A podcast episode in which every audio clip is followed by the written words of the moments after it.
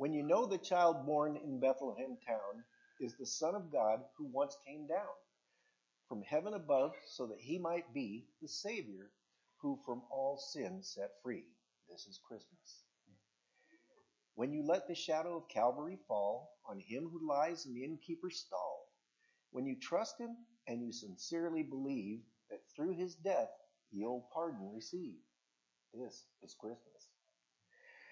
When you believe that he rose from the grave, that he all men from death might save, when you look to him at God's right hand to bring you to heaven's Beulah land, this is Christmas. When you pastor your thoughts in his holy will and hand in hand with him climb life's hill, then you know that he forever will be your Savior through time and eternity. This is Christmas. Let's pray. Lord, we come to you this morning. Father, we are moved by the beauty of this season. Families coming together, loved ones sharing in joys and sorrows. Lord, the joy of watching children open presents, excitement, the lights, the beauty, the colors. Lord, we are so grateful that even if all of that was stripped away, Lord, we could have true joy in our hearts because Christ has come. Lord, he laid his glories, the glories of heaven aside. That was rightly his. And Lord, he humbled himself and became one of us. And was not born in a, in a, in a wonderful, safe hospital situation, but Lord was born in a smelly stall in a barn and was first visited by shepherds, the lowest of the low. And you revealed your that birth to those lowest of low. And Lord, we are those lowest of low. We did not deserve what you have gifted us. Lord, it is our sin that we deserve to pay for and you knew we couldn't. And Father, we are so grateful that Christ came perfect, sinless, and without fault. Every day he walked this earth. And yet, Lord, he willingly went to the cross to pay a debt we could not pay. That he paid the price by dying a horrible death, though he deserved it not. And Lord, when he spoke, it is finished. It was finished. The payment for our sin, for our guilt, was completely paid for. And Lord, you sealed that transaction by raising him from the dead. And Lord, he stands before you on our behalf and says, Lord, though they are guilty, I have paid their debt. For this reason, we can come this morning and rejoice that it is Christmas. Lord, use this for your purpose, use this for your glory. And Father, for no other reason that, that you may be praised and glorified in this service and in the week that lies ahead, the year that lies ahead, until you come and take us home. Father, thank you. Thank you, thank you, and amen. Amen. We invite you to stand now as we continue. We'd like to invite the Kennedy family up to, to light our fifth Advent candle. Today we light the Christ candle, the candle of the promise. We're able to do this now, looking backwards to the first candle, the rejoice candle, the second, the delight candle, the third, the sing for joy, and the fourth, the persevere candle. And now we celebrate the promise fulfilled.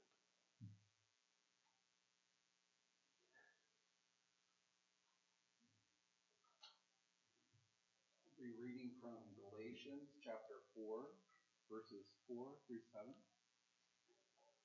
But when the fullness of the time had come, God sent forth his Son, born of woman, born under the law, to redeem those who were under the law so that we might receive adoption as sons.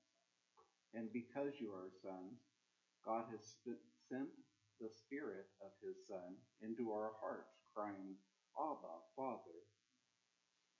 So you are no longer a slave, but a son, and if a son, then an heir through God. Thank you. Let's sing now, Good Christian Men Rejoice.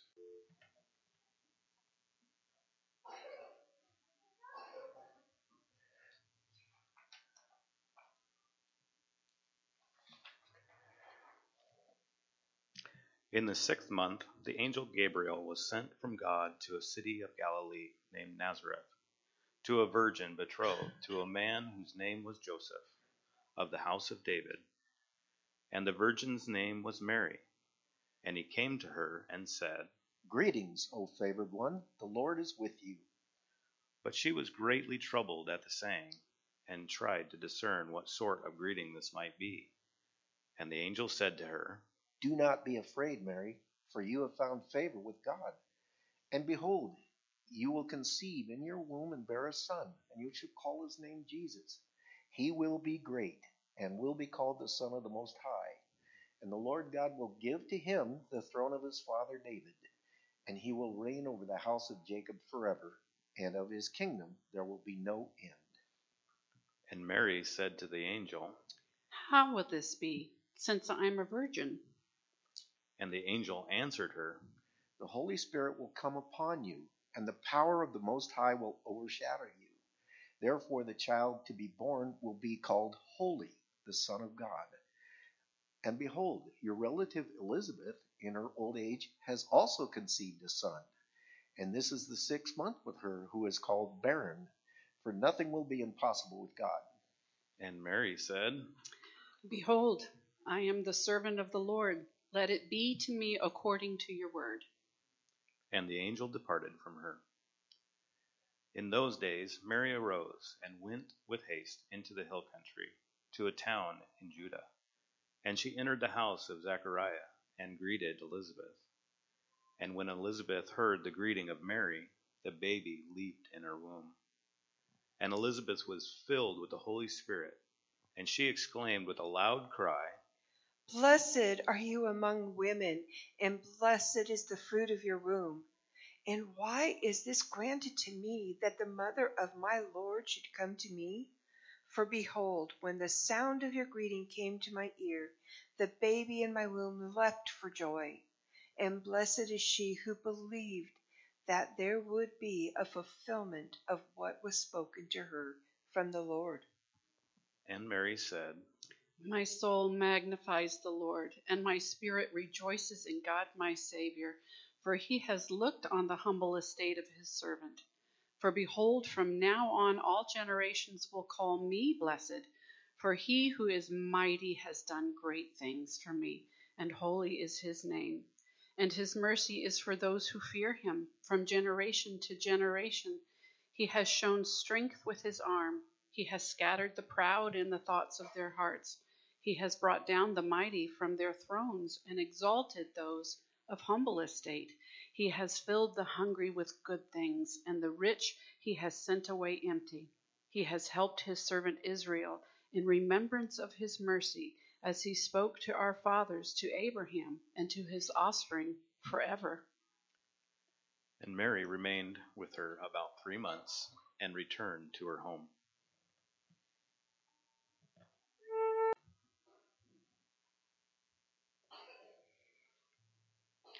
In those days, a decree went out from Caesar Augustus that all the world should be registered.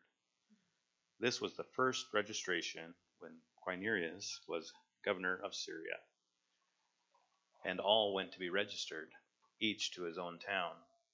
And Joseph also went up from Galilee, from the town of Nazareth to Judah, or sorry, Judea, Judea, to the city of David, which is called Bethlehem because he was of the house and lineage of David, to be registered with Mary, his betrothed, who was with child.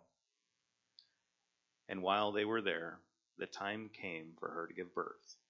And she gave birth to her firstborn son, and wrapped him in swaddling cloths, and laid him in a manger, because there was no place for them in the inn.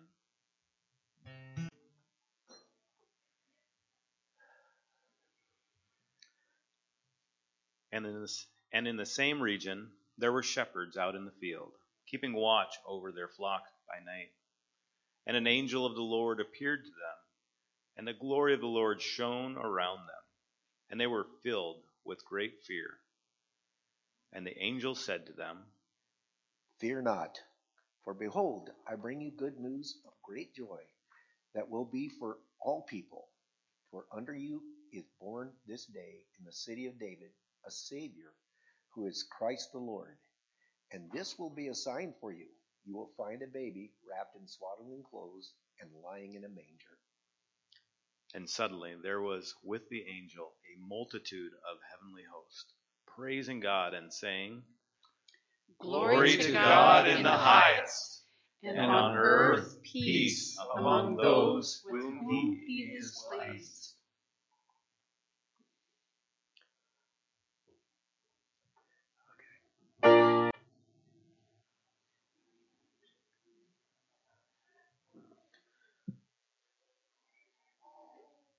When the angels went away from them into heaven, the shepherds said to one another, Let us go over to Bethlehem and see this thing that has happened, which the Lord has made known to us. And they went with haste and found Mary and Joseph and the baby lying in a manger. And when they saw it, they made known the saying that had been told them concerning this child. And all who heard it wondered at what the shepherds told them. But Mary treasured up all these things, pondering on pondering them in her heart. And the shepherds returned, glorifying and praising God for all they had heard and seen, as it had been told them. And at the end of eight days, when he was circumcised, he was called Jesus, the name given by the angel before he was conceived in the womb.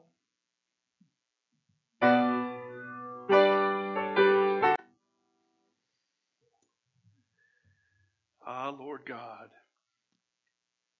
Father, I love how your servant and prophet Jeremiah often prayed to you. In wonderment, Father, in submission, uh, Lord, in expectation.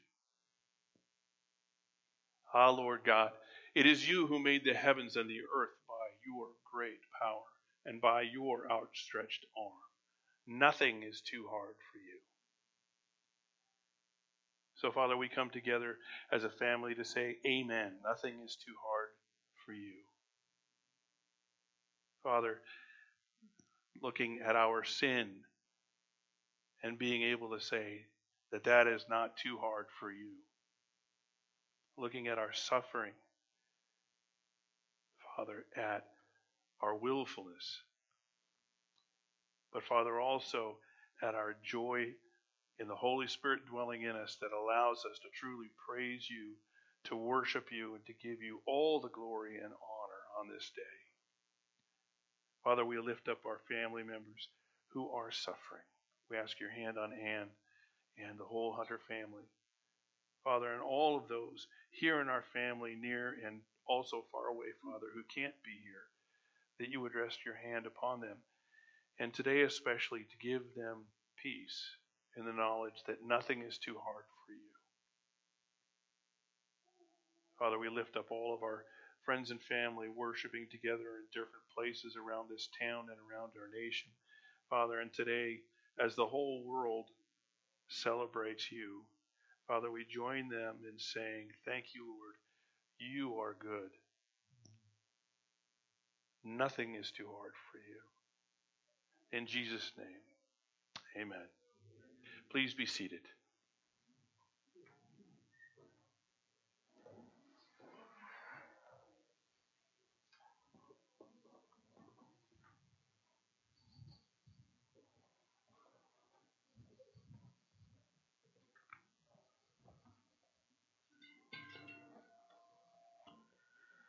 Well, good morning, EBC, and Merry Christmas. It is such a joy to be here with God's people this special morning as we celebrate the birth of our Savior. I also want to extend a very warm welcome to those of you who are visiting with us this morning. Uh, we are honored to have you with us. And earlier in the week, I posted a message on Facebook introducing myself to the community, and I extended an offer of a book uh, that I would love to gift to you uh, if you are a visitor this morning and are here because of that post, uh, or in general. If you are visiting this morning and would like a free book, please come see me uh, after the service. I'll be standing right down here, and I've got them uh, right here beside me. Uh, additionally, we do have a little gift notepad uh, out by the front door as a thank you for visiting uh, with us. And there's an information card that you can fill out in there. Uh, we would love the opportunity to reach out and follow up uh, with you. Also, every Sunday after the service, we uh, uh, try to have a little time of fellowship, today included. and you are welcome to stay and enjoy some coffee and pastries with us. And just a quick thanks to everyone um, who has given us Christmas cards. Uh, we love Christmas cards and have a big display uh, of them in our living room, so thank you. And uh, if I seem a little extra sparkly this morning, uh, thank you for all the glittery Christmas cards. Um, uh, glitter is not part of my skincare routine, just so you know. And with that, I now invite you to open your copy of God's Word with me and turn to Isaiah chapter 9. Isaiah chapter 9.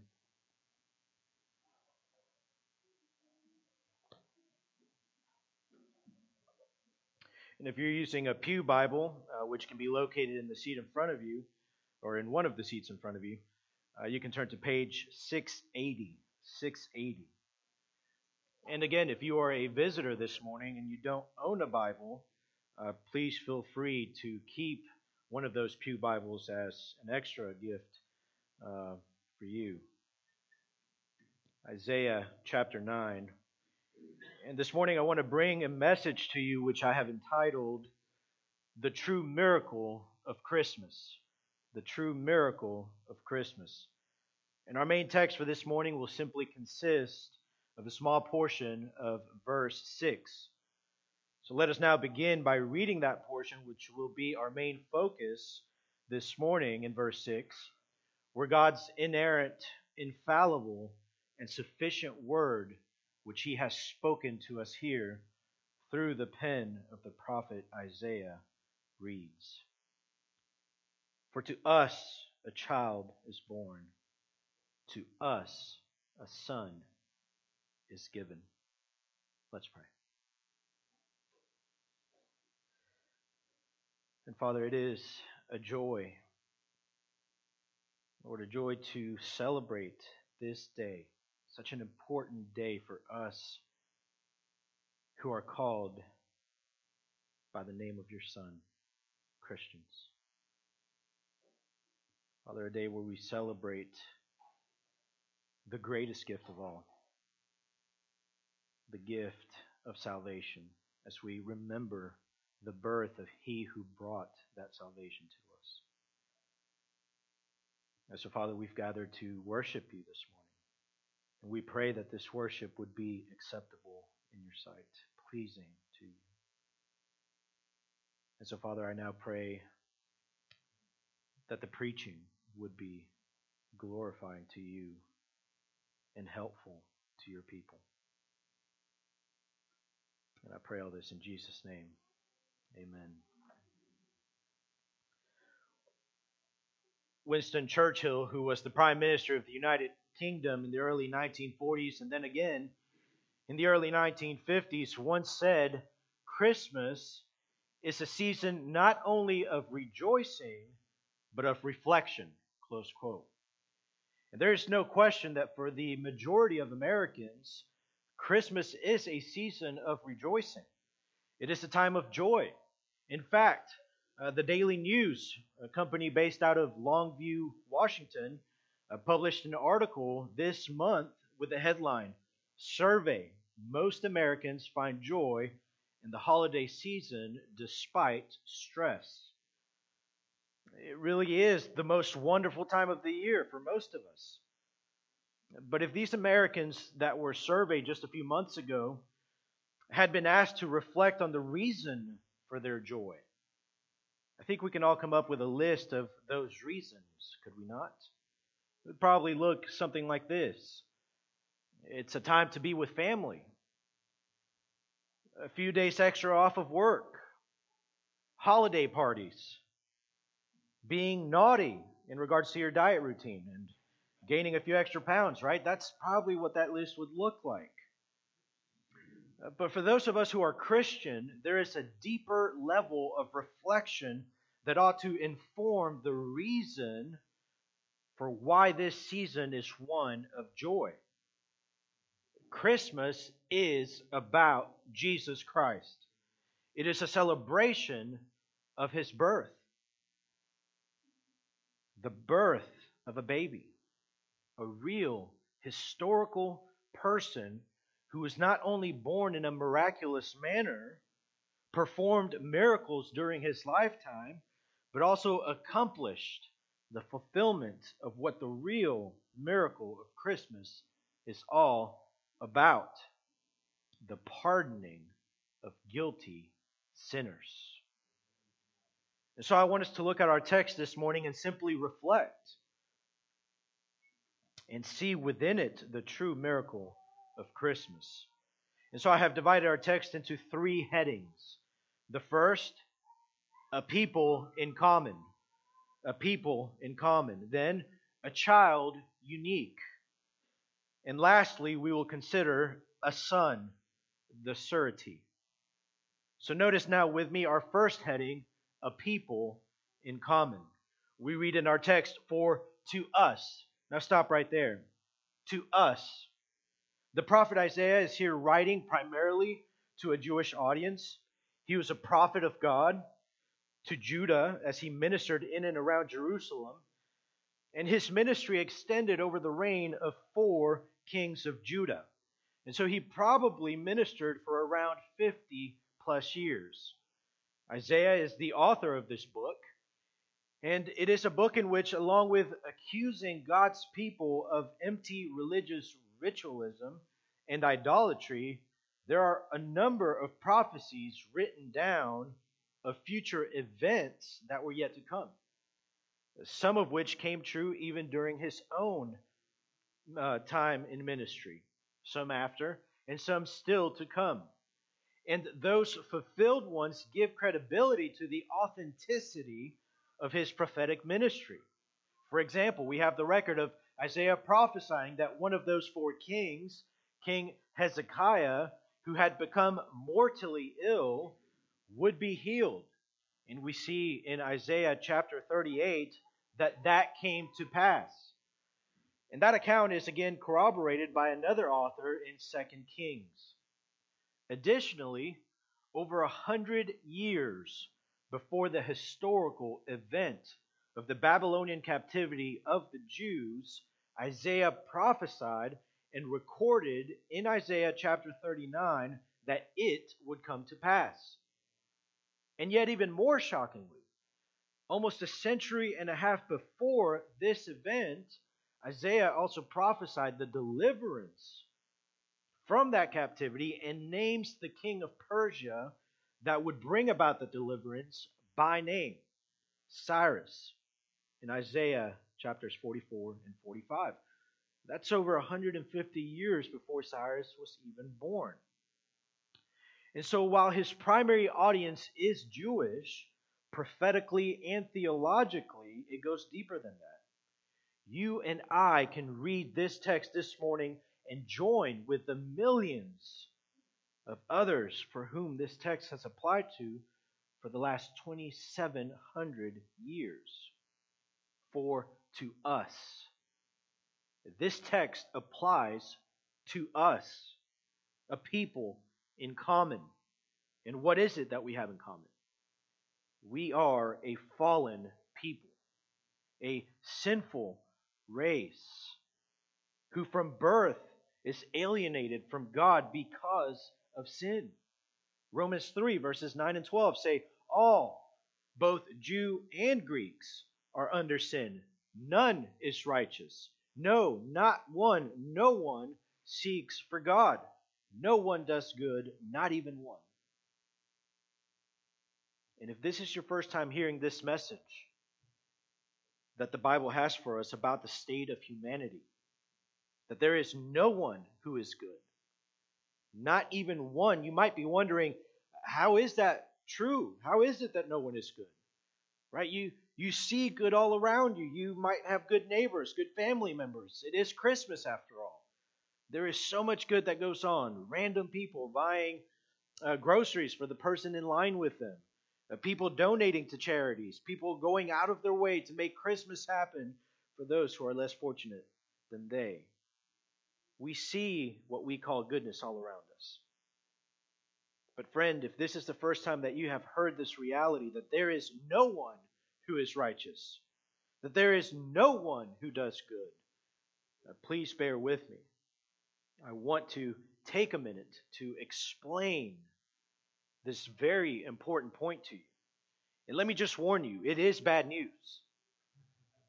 Right? It is a hard message to swallow. And it might even make you angry, but let me also encourage you to hang on, to sit tight and listen.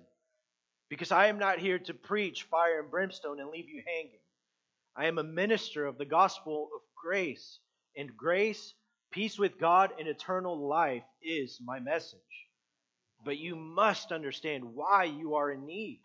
You must understand that you too have a terminal illness that I must describe to you, that you must understand. But hold tight because I also have the sweet remedy, the free medicine which will cure you of this disease, and the cost of it was paid for by another.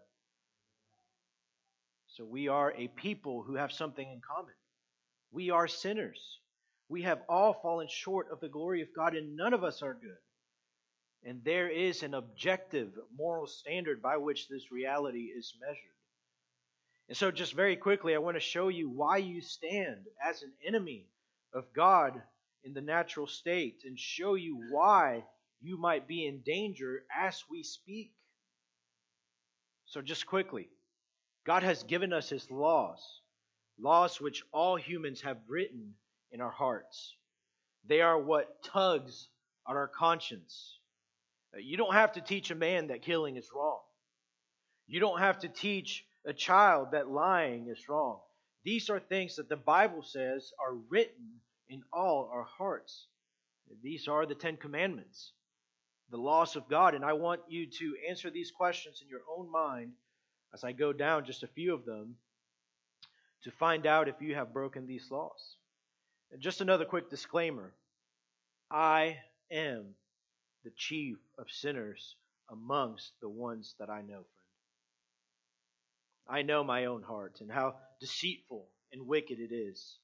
I am not standing here preaching to you with some pretense that I am better. I have violated these laws personally, and I am as guilty as you perhaps are about to see that you are as well. And in a church of real Christians, where we all understand this reality, friends, let me just emphatically say there is no room for a better than thou attitude. Amen? So here are some of those commandments in question form as articulated by a preacher named Ray Comfort. And so answer these in your own mind as I ask them. Have you ever told a lie? If so, that makes you a liar. Have you ever stolen anything? Then that makes you a thief. Have you ever used God's name in vain? If so, that is called blasphemy, and it is a very serious thing in the eyes of the Lord. Have you ever looked at a person with lust? If so, then Jesus says that that is adult, adultery in the heart. Even if you're not married, if you look with lust, Jesus says that is adultery. Have you ever hated someone? If so, 1 John 3:15 says that everyone who hates his brother is a murderer at heart. And friend, if you've answered yes to all those five questions, and those just being five of the 10 commandments, then by your own admission, you are a lying, thieving, blasphemous, adulterer, murderer at heart. And again, that is what we all have in common. This is the us whom Isaiah is speaking of in our text. And we have this in common even more so than you might think. James in James 2:10 says, "Whoever keeps the law but fails in one point has become guilty of all of it." We are guilty as charged, and the Bible teaches that God is a judge and every one of our days is numbered. In Hebrews 9:27 says, "It is appointed for man to die once and then face judgment." Your death is appointed. And after that you will stand before the judge and friends, there is a real and literal hell, and everyone who dies in their sins will spend eternity in it. And perhaps you are asking why. Why does sin carry such a heavy penalty? Such a long penalty? And it is because your sin is being committed against an eternally holy person. You see, it works the same way even in, in our own justice system. As a police officer, I responded to many fight calls. Uh, people just fighting each other, assaulting someone for whatever reason.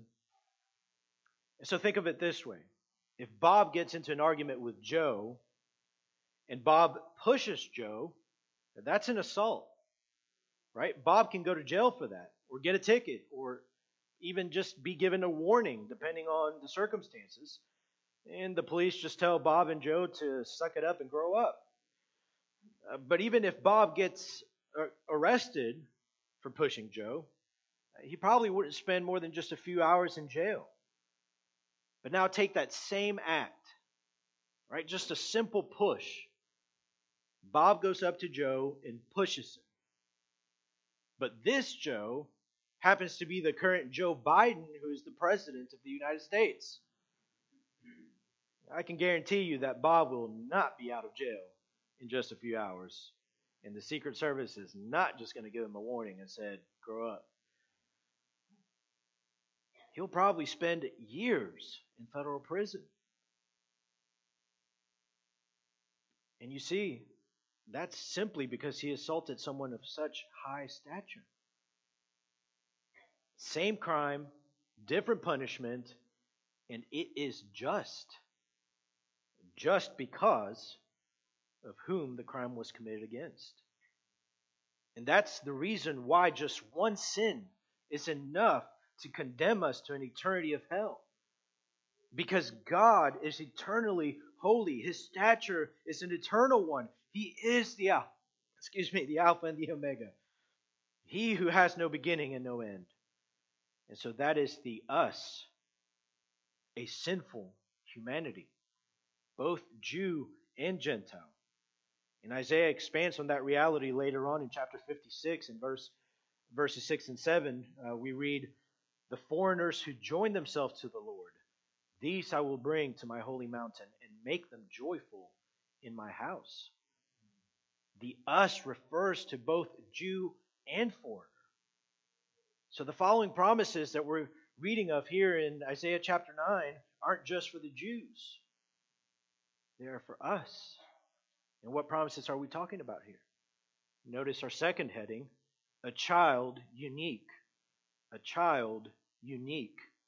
We read in our text, For to us a child is born. This is the prophecy. This is the promise. These are the very words of God through the prophet that a child was coming. A child who was like no other, unique in many respects. Turn back to chapter 7 with me. That's just one page back in your Pew Bible. This is the child that Isaiah is speaking of. This is the child in Isaiah 9 that's prophesied of a future birth. Look at chapter 7, verse 14. Behold, the virgin shall conceive and bear a son and shall call his name Emmanuel.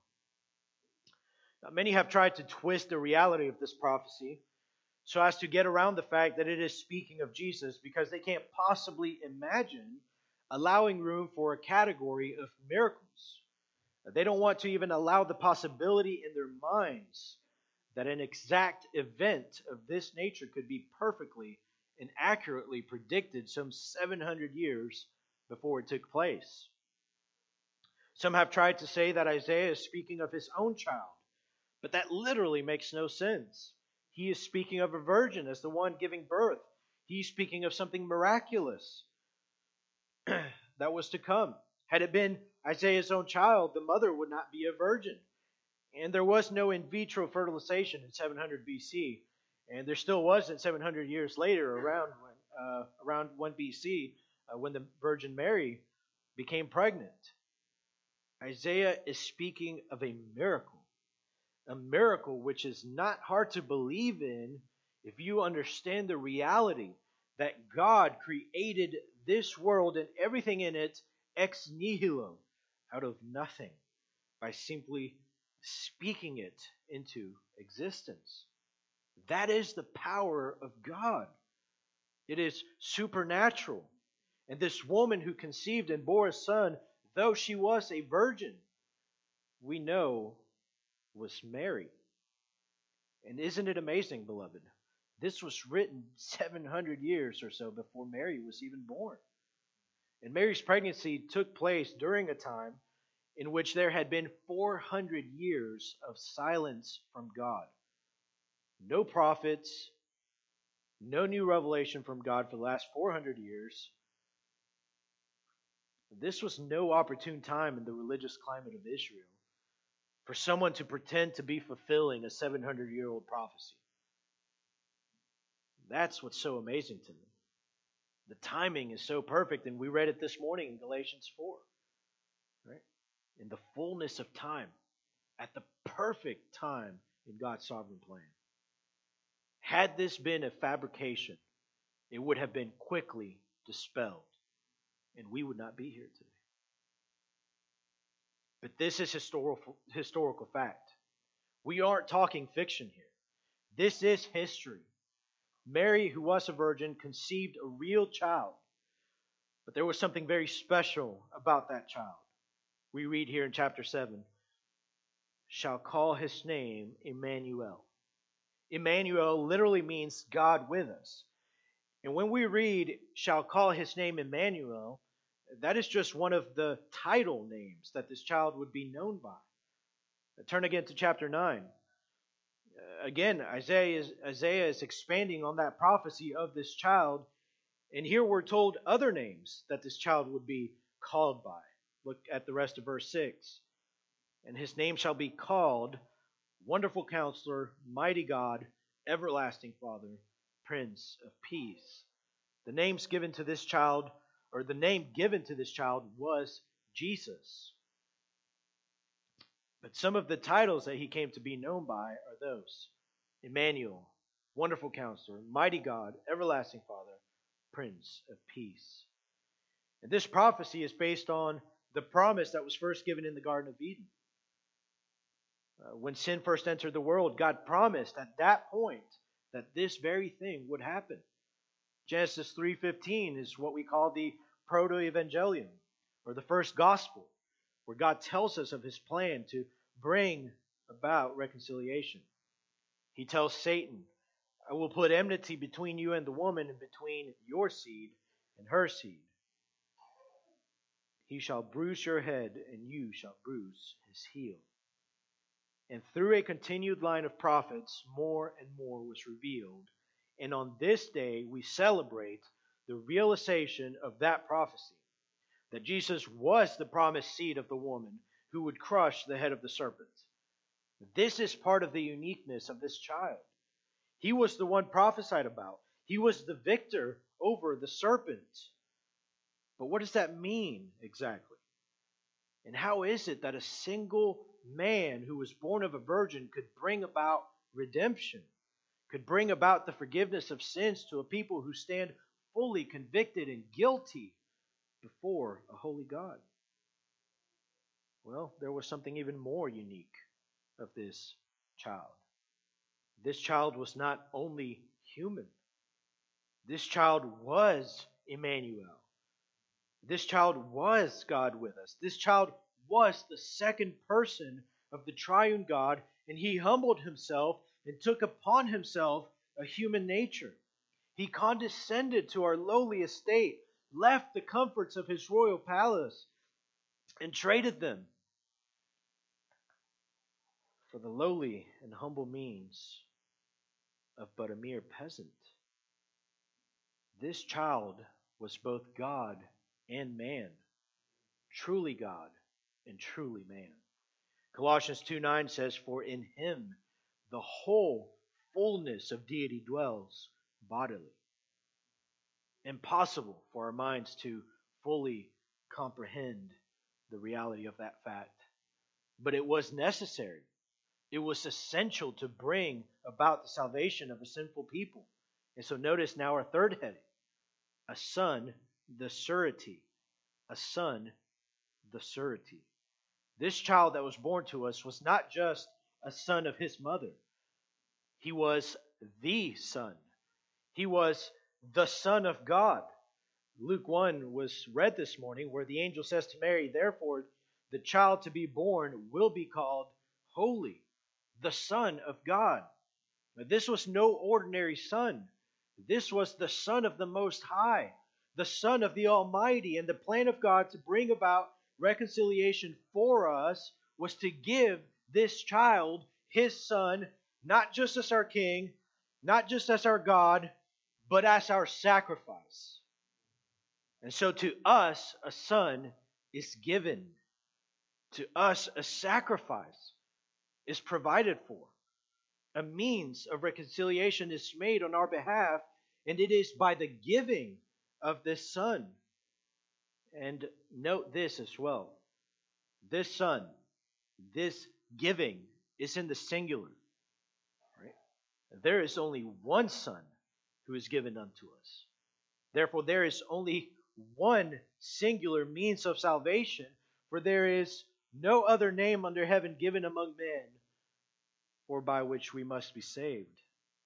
Jesus Christ, the Son of this virgin, this Son given for us, is the only means by which sinners can be justified before a holy God, though we are guilty of violating his laws.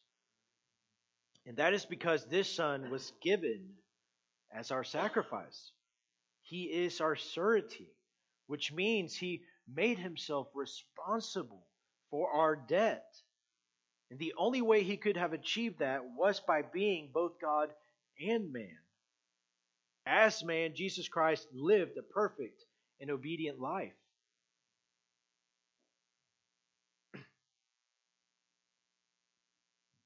Never sinned, yet tempted in every way, just as we are. He fulfilled the law. He was righteous. He was the spotless lamb.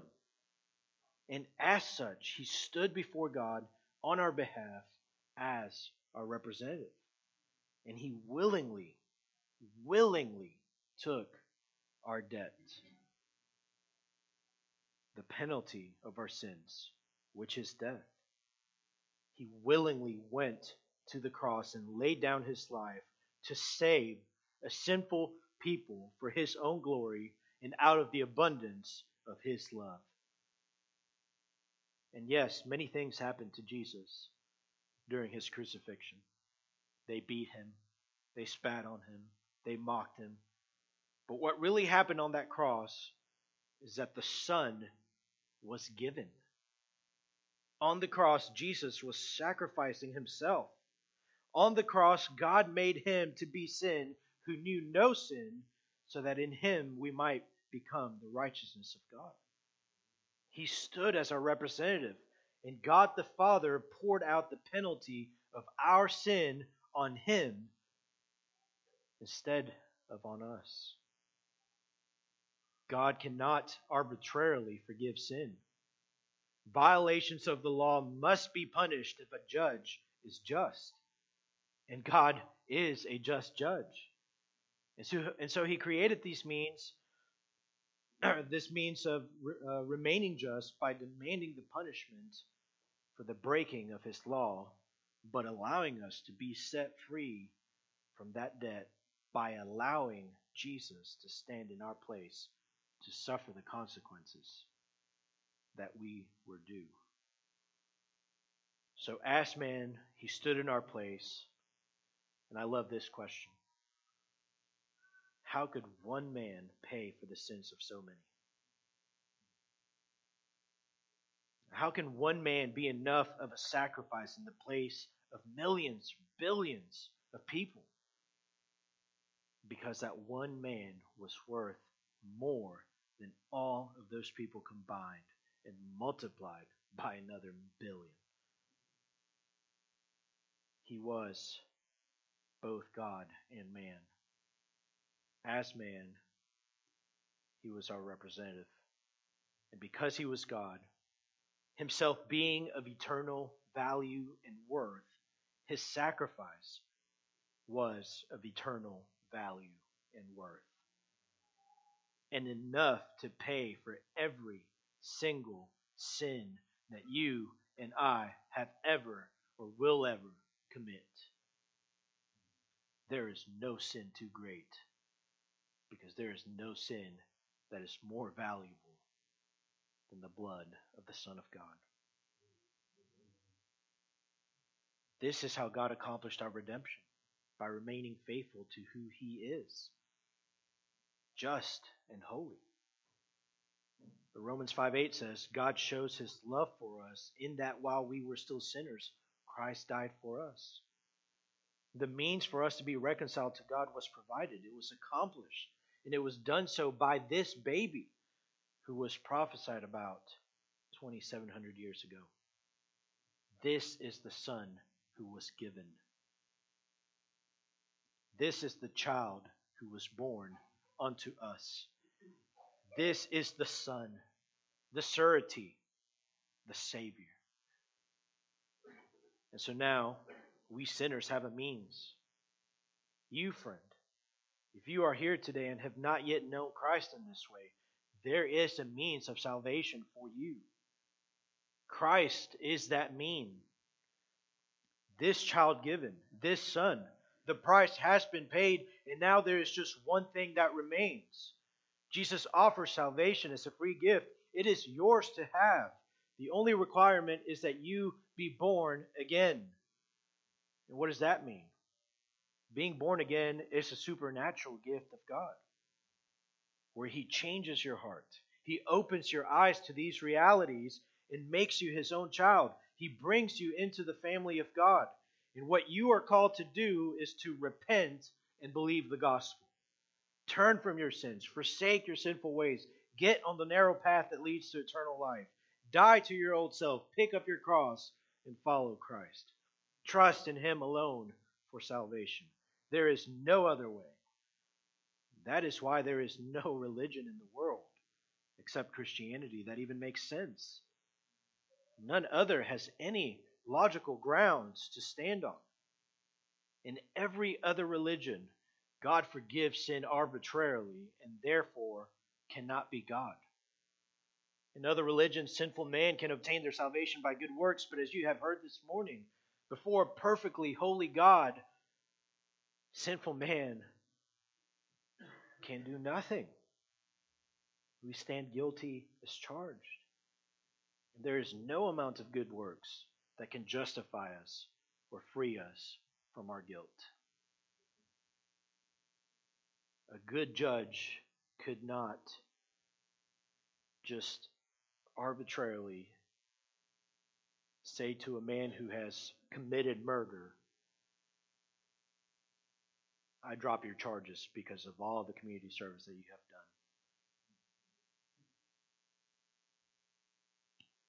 That crime must be punished. This is the only way that makes sense.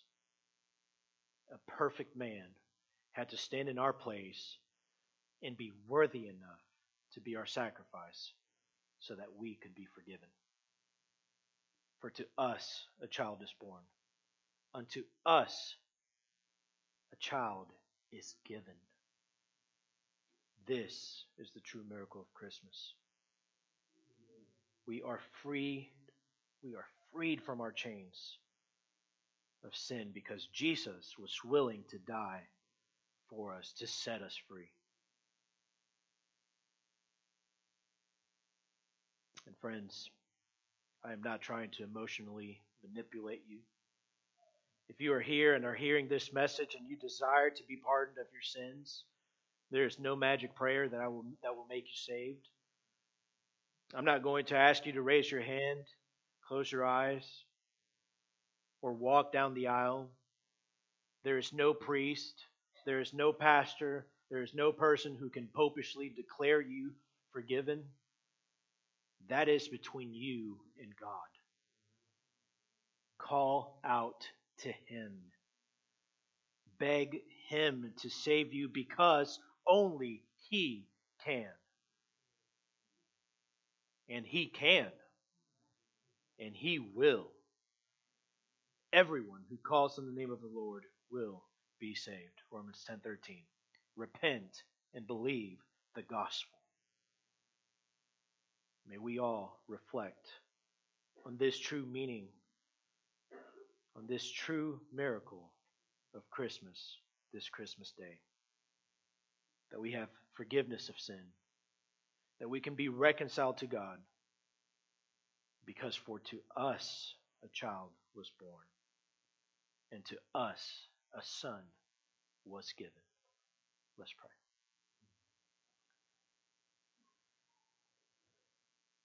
And Father, we stand humbled before you. Lord, with that knowledge that we are sinners, or that we deserve death, but we rejoice and we give you thanks that you created a way when there was no other way. We thank you for Christ. We thank you for his life, his perfect obedience, his willingness to die on a cross, to be treated as sin on our behalf. We thank you for the miraculous gift of conversion. And we pray, Father, that everyone in this room would come to taste of that sweetness. Would you change hearts? And for us that are partakers, would you increase that delight in that reality mm-hmm. and make us more and more like Christ? We pray all this in Jesus' name. Amen.